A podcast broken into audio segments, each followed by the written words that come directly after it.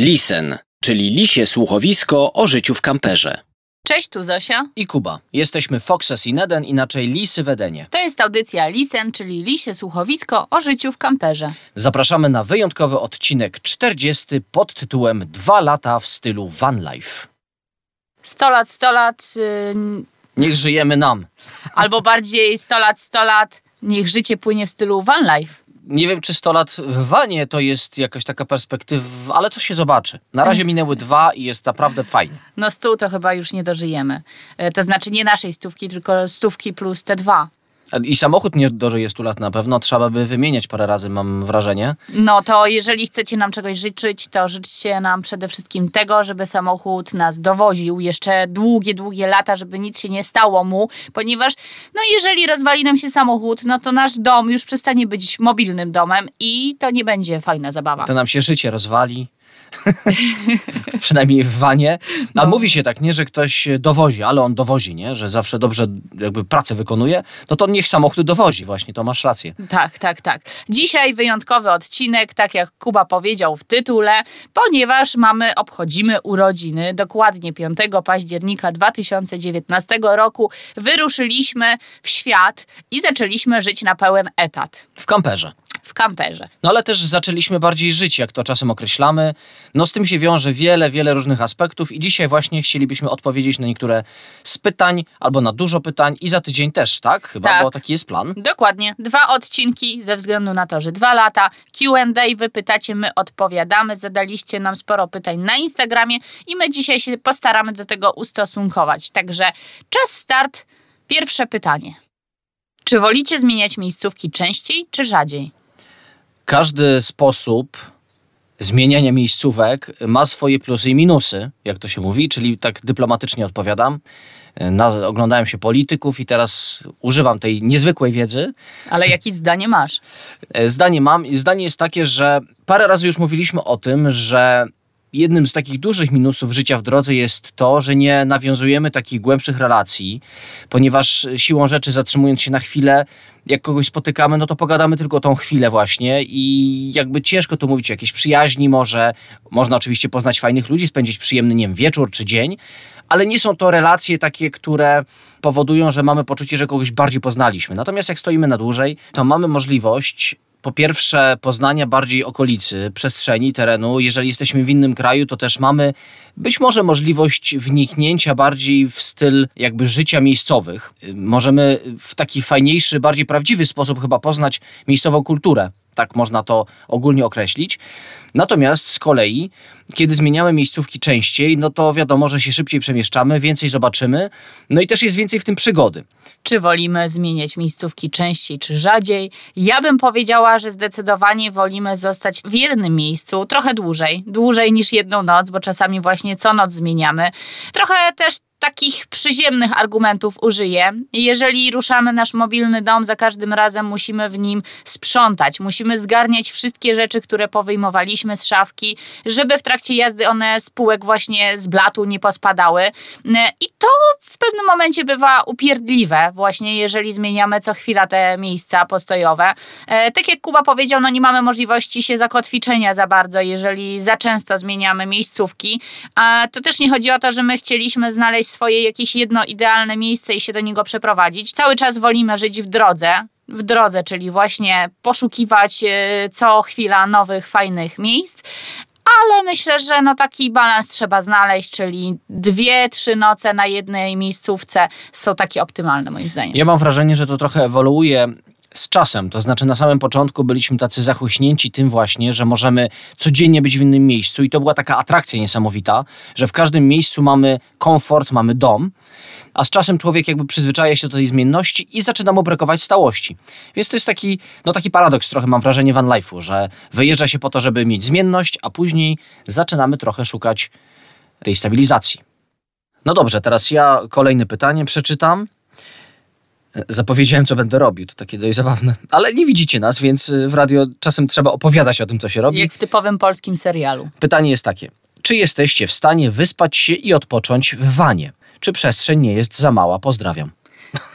Przestrzeń zdecydowanie nie jest za mała. Nie korzystamy z całej przestrzeni w momencie, gdy chcemy się wyspać i odpocząć. Zdecydowanie mamy od tego łóżko i to łóżko jest całkiem wygodne. Jakiś czas temu opowiadaliśmy Wam o takich istotnych elementach vana, jak zamierzacie budować vana, na co zwrócić uwagę. I łóżko jest naszym numerem jeden, ponieważ od tego zależy nasz nastrój właśnie. Jeżeli jesteśmy wypoczęci, no to wstajemy prawą nogą i jak tego wypoczynku nie ma, to lewa noga idzie jako pierwsza. Czyli jak w domu. No po prostu. Jak sobie pościelesz, tak się wyśpisz, a jak się wyśpisz, tak sobie spędzisz dzień. No dokładnie. Nasze łóżko jest wygodne, nie jest największe, bo ma metr dwadzieścia cztery plus minus na długość metr osiemdziesiąt cztery, ale materac jest całkiem sprawny, chciałam powiedzieć. No jest sprawny, bo to jest po prostu gąbka taka dziesięciocentymetrowa, ale taka specjalna o podwyższonej twardości, więc się tak nie zapadamy w to łóżko. I co jest najważniejsze, my dlatego, że podróżujemy domem, zawsze jesteśmy u siebie i w momencie nawet, gdy jesteśmy w Polsce, odwiedzamy swoje rodziny przykładowo, to śpimy u siebie w domu. Nasze rodziny się za każdym razem dziwią, że nie śpimy normalnie, jak to przystało na przyzwoitych ludzi w domu, w mieszkaniu, ale, ale w wygodnym coraz mniej łóżku. Się dziwią, coraz mniej się dziwią. No ale się dziwią jednak. Mimo, że dwa lata minęły, to mijają właśnie teraz, to i tak się dziwią. Ja mam wrażenie, że jest w tym taki element rodzicielski, że no nie wypada dziecku pozwolić spać w samochodzie po prostu, kiedy jest jakże wygodny tapczan czterdziestoletni. Obok. No to prawda jest taka, że tapczan nie jest tak wygodny jak nasze łóżko. Wysypiamy się naprawdę porządnie. Ale nie tylko po sen człowiek wyjeżdża, nie tylko po sen wyjeżdża w stylu van life, też po odpoczynek i tutaj też pytanie było, czy przestrzeń nie jest za mała. W momentach, gdy nie pada, gdy świeci słońce, gdy swobodnie możemy sobie rozsunąć drzwi boczne i powiększyć tą naszą przestrzeń życiową o ten przydomowy ogród, o którym już wiele razy mówiliśmy, no to przestrzeń zdecydowanie za mała nie jest w momencie, gdy jest zimno, deszczowo. Tak było na przykład ostatnio w Norwegii, aż dziesięć dni. No to tutaj robi się trochę klaustrofobicznie. Dwa lata, dwie zimy za nami, trzecia przed nami i kolejne trzecie pytanie związane właśnie z tym tematem. Jak radzicie sobie zimą, kiedy jest mróz? Rozumiem, że chodzi tutaj o mieszkanie w vanie, nie chodzi o chodzenie na zewnątrz, no bo te sposoby chyba wszyscy znają. My wyjechaliśmy bez ogrzewania postojowego i bez ciepłej, no bez ogrzewania wody, czyli bez ciepłej wody i tak jeździliśmy przez osiem dziewięć miesięcy po Europie i wtedy bywało różnie. Teraz mamy wodę ciepłą, mamy ogrzewanie postojowe i no to powoduje, że ten komfort jest taki zwykły, można powiedzieć. To znaczy po prostu włączamy ogrzewanie, grzejemy sobie wodę pod prysznic i wszystko jest fajnie. Natomiast wydaje mi się, że ciekawe jest to, jak było wcześniej. No wcześniej było tak, że woda do mycia miała tyle, ile temperatura w bagażniku, bo też w bagażniku mamy zbiornik z czystą wodą. No i chyba wtedy najbardziej to mycie nam doskwierało, przynajmniej mi, bo bywało tak, że woda miała na przykład, nie wiem, no nie mierzyliśmy, ale z sześć stopni myślę, może osiem. No takie morsowanie. Takie morsowanie właśnie, zanim jeszcze to było modne, bo dopiero zimę później to się stało modne w Polsce, a my już wcześniej to robiliśmy. Pod prysznicem? Pod prysznicem i po całej Europie, no może nie po całej, no głównie w Hiszpanii. Mimo, że wyjechaliśmy na południe, czyli właśnie Hiszpania, Portugalia, to była jesień, zima i wjeżdżaliśmy nawet w górę, nawet tysiąc metrów nad poziomem morza byliśmy, więc tam już temperatury minusowe nas złapały i śniegi. No więc bywało tak, że y, ja na przykład rezygnowałem z prysznica albo myłem się partiami, jak to to określam, czyli najpierw coś, potem coś, no bo całości ciała no nie byłem w stanie tą wodą y, obmyć, ale Zosia tutaj przyznaje, że miała większą odwagę i większą taką determinację. Tak, ja jak przykładna dziewczyna, a później narzeczona, myłam się każdego ranka czy wieczora. Co?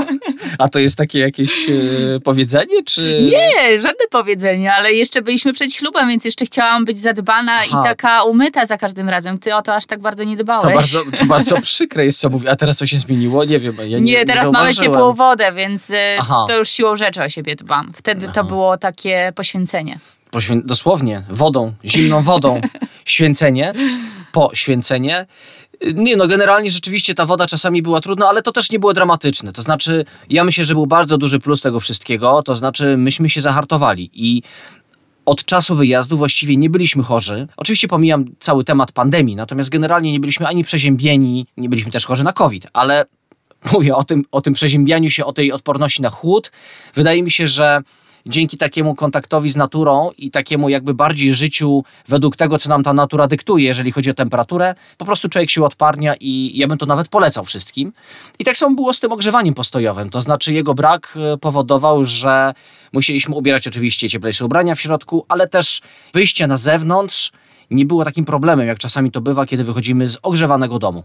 Ale tak czy inaczej, jeszcze żadnej takiej mocnej, srogiej zimy w Vanii nie przeżyliśmy. W Macedonii nas zasypało trochę śniegiem, ale no to było chyba największe takie zimowe zjawisko, jakie nas dorwało. Myślę, że ciekawym doświadczeniem byłaby taka zima w Polsce przy minus na przykład piętnastu albo dwudziestu i właśnie takim śniegu po okna. No tak, no bo jest jeszcze temat zamarzania wody. I raz nam się zdarzyła taka sytuacja, jak byliśmy w Albanii, też w górach zresztą, że nam zamarzła woda w, w zbiorniku na szarą wodę i nie mogliśmy jej wylać. Okej, okay, no niemożność wylania wody to nie jest dramat, ale też nie mogliśmy napełniać tego zbiornika, no bo był zatkany, więc siłą rzeczy no musieliśmy gdzieś pojechać, odmrozić zbiornik i wylać wodę, no bo on ma swoją pojemność określoną i nie mogliśmy po prostu używać już wody tej zwykłej. I też jest takie niebezpieczeństwo, jako że zbiornik z czystą wodą mamy w bagażniku, co powiedziałem, że ona mogłaby też zamarzać przy naprawdę ekstremalnych zimach w bagażniku. Myślę, że też byłoby minusowo. Więc wtedy w ogóle by już ten cały układ nasz mógł się nawet popsuć. Nadchodzi zima, my myślimy o kierunku słońca, więc chyba jeszcze w tym roku nie powiemy wam, jak to jest, jak woda nam zamarza. No dobrze, czytam kolejne pytanie. Znów opowiadam o tym. Jaki jest koszt takiego życia i jak sobie radzicie z finansami na bieżąco? Jaki jest koszt takiego życia? No to wszystko zależy od tego, w jaki sposób chcecie żyć. Czy chcecie na przykład takim vanem co chwila zatrzymywać się w miastach większych, na przykład miastach. Większe miasta od razu generują większe wydatki, bo i parkingi są płatne i życie, funkcjonowanie w ogóle w tym mieście jest trochę droższe. Sklepy spożywcze zawsze mają trochę zawyżone ceny. No i kusi wszystko, żeby pójść do knajpy, do kawiarni i tak dalej, i tak dalej. No właśnie, więc już siłą rzeczy zaczynamy wydawać pieniądze. Jeżeli na przykład, tak jak my na samym początku, zaszyjecie się gdzieś w dziczy, w naturze, no to wcale dużo wydawać nie będziecie. Oczywiście kosztem stałym jest tu paliwo, kosztem stałym jest tu też ubezpieczenie zdrowotne, bo o tym zapominać nie trzeba, gdyby jednak nie coś można. się... Nie Gdyby coś nawet. się stało, no to lepiej takie ubezpieczenie zdrowotne mieć. Nam się nigdy jeszcze nic nie stało, ale za każdym razem wykupujemy takie turystyczne ubezpieczenie zdrowotne, jak gdzieś wyjeżdżamy.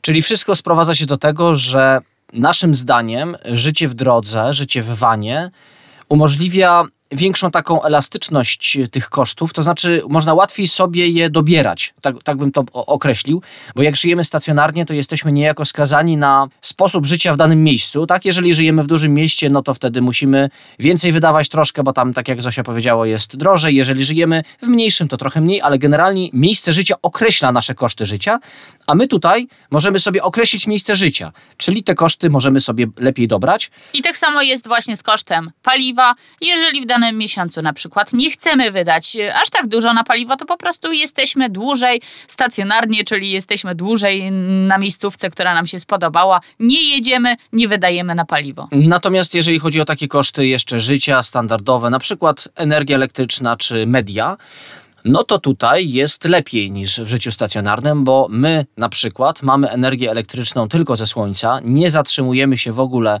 na kempingach, na płatnych miejscach, na płatnych postojach. No też taki był nasz cel, więc mamy prąd za darmo, można tak powiedzieć, no bo wiadomo, że jest temat instalacji, kosztów, temat akumulatora, ale to jest odrębny temat, natomiast generalnie jakby ten prąd na co dzień jest darmowy. No i jeżeli chodzi o wodę, to też w większości przypadków spokojnie da się ją zdobyć tak bez opłat. Podgrzewanie, no to jest koszt gazu, tak? Na dwa i pół miesiąca wystarcza nam butla jedenaście kilogramów. Napełnienie takiej butli to jest koszt, no powiedzmy niecałych stu złotych. dwa i pół miesiąca, no to ile tam wychodzi? Ile tam wychodzi, Zosiu? Ja tu w matmie. No dobrze, czterdzieści złotych powiedzmy miesięcznie. Ale to nie jest tylko podgrzewanie wody, to jest też gotowanie no, tak, na tak. pełen etat, bo my sobie gotujemy i tutaj też taka uwaga, jeżeli gotujecie, jeżeli lubicie poświęcać trochę czasu właśnie na to, żeby samemu sobie przyrządzić posiłki, no to nie wydajecie na takie półprodukty, ani nie wydajecie właśnie na te knajpy za często i tutaj też jest pewnego rodzaju oszczędność. Podsumowując, tak jak liczymy, nasze koszty życia się zmniejszyły i mamy większą elastyczność w tym, na co wydajemy pieniądze. Trochę się rozgadaliśmy, dlatego dzisiaj myślę, że to Q and A trzeba zakończyć, ale za tydzień wrócimy i dalej będziemy odpowiadać na wasze pytania. Dalej się będziemy rozgadywać. Oczywiście tych pytań jeszcze trochę zostało. Mam nadzieję, że w jednym kolejnym odcinku się jakoś uporamy z tym i nie będziemy przedłużać no nie, sekcji no, Q and A. Umowa jest taka, że na dwa lata dwa odcinki Q and A. No nie będziemy robić tutaj całego miesiąca, bo to można by szczeznąć. Na koniec taka prośba od użytkownika Instagrama. Mimilol pisze: przekażcie mojej dziewczynie Basi, że kolejnego roku bez Vana nie wytrzymam. No to przekazujemy. Basiu, kolejnego roku bez Vana Mimilol nie wytrzyma. Nie rób mu tego. Jeżeli y, chcesz dla niego dobrze, to spróbujcie coś z tym Vanem wykombinować. Nie wiemy do końca, jaka jest sytuacja, ale spróbujcie, warto spróbować. Naszym zdaniem, jeżeli jest jakaś taka potrzeba w człowieku, w ludziach, to nie trzeba od razu na głęboką wodę się rzucać, ale spróbować zawsze warto, ponieważ no, a nuż się okaże, że to jest też coś dla siebie, mimo że na przykład może myślisz, że nie. A nuż się okaże, że nawet się nie obejrzysz, a dwa lata minął w stylu van life. A no właśnie. Dziękujemy za dzisiejszą audycję. Do usłyszenia przy kolejnej za tydzień. Dzięki, cześć. Cześć, cześć.